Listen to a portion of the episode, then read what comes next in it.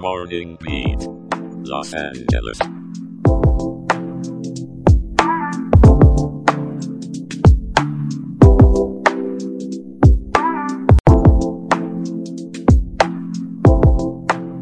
Good morning, Los Angeles.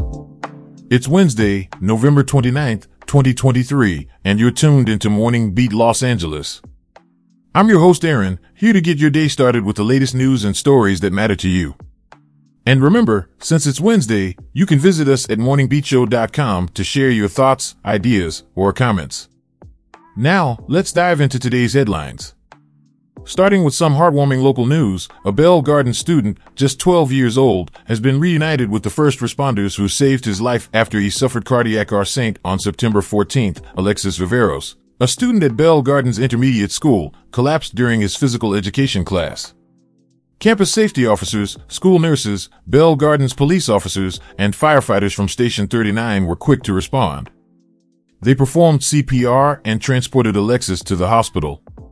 Now, with a pacemaker and back in school, Alexis had a touching reunion with the first responders, expressing his deep gratitude for their life-saving actions. It's a poignant reflection of the critical role that these heroes play in our community. In weather news, Southern California, you might want to keep that umbrella close by.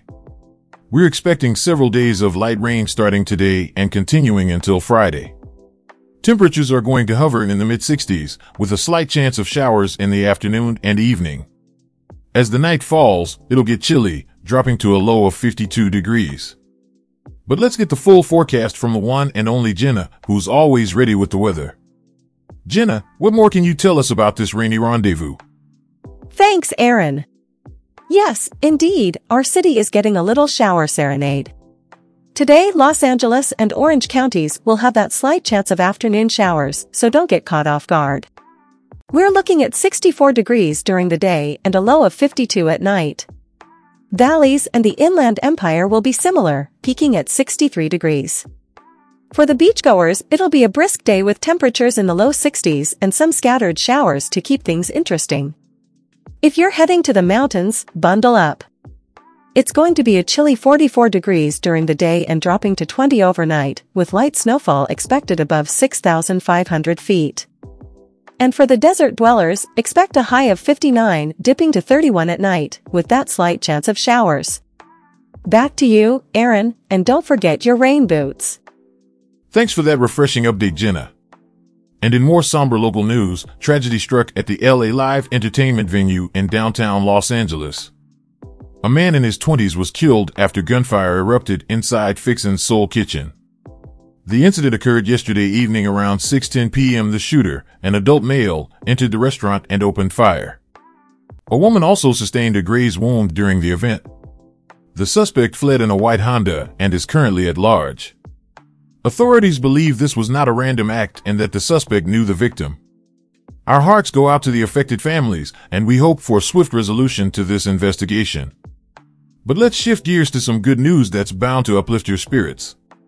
Over at Chester Zoo, a rare eastern black rhino calf has been born, and it's a cause for celebration. With less than 600 left in the wild, every new birth is a beacon of hope for this critically endangered species. The zoo staff managed to capture this miraculous event on camera. The dedication to conservation at Chester Zoo is commendable, with innovative mating programs and hormone tracking technology helping to boost the population of these majestic creatures. It's a significant stride in the ongoing battle to preserve our planet's biodiversity.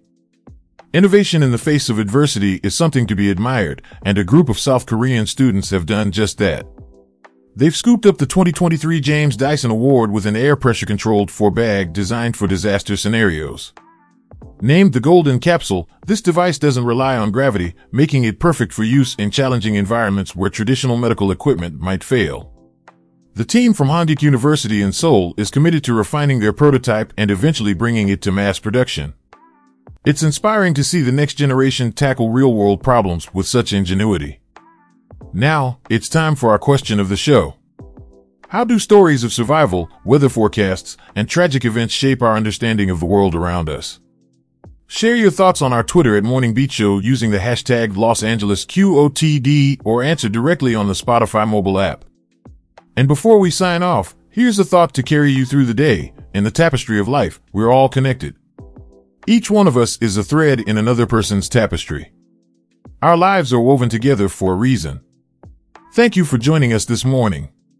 We'll be back tomorrow to start your day with a beat. Until then, Los Angeles, keep your hearts warm and your thoughts kind. Goodbye for now.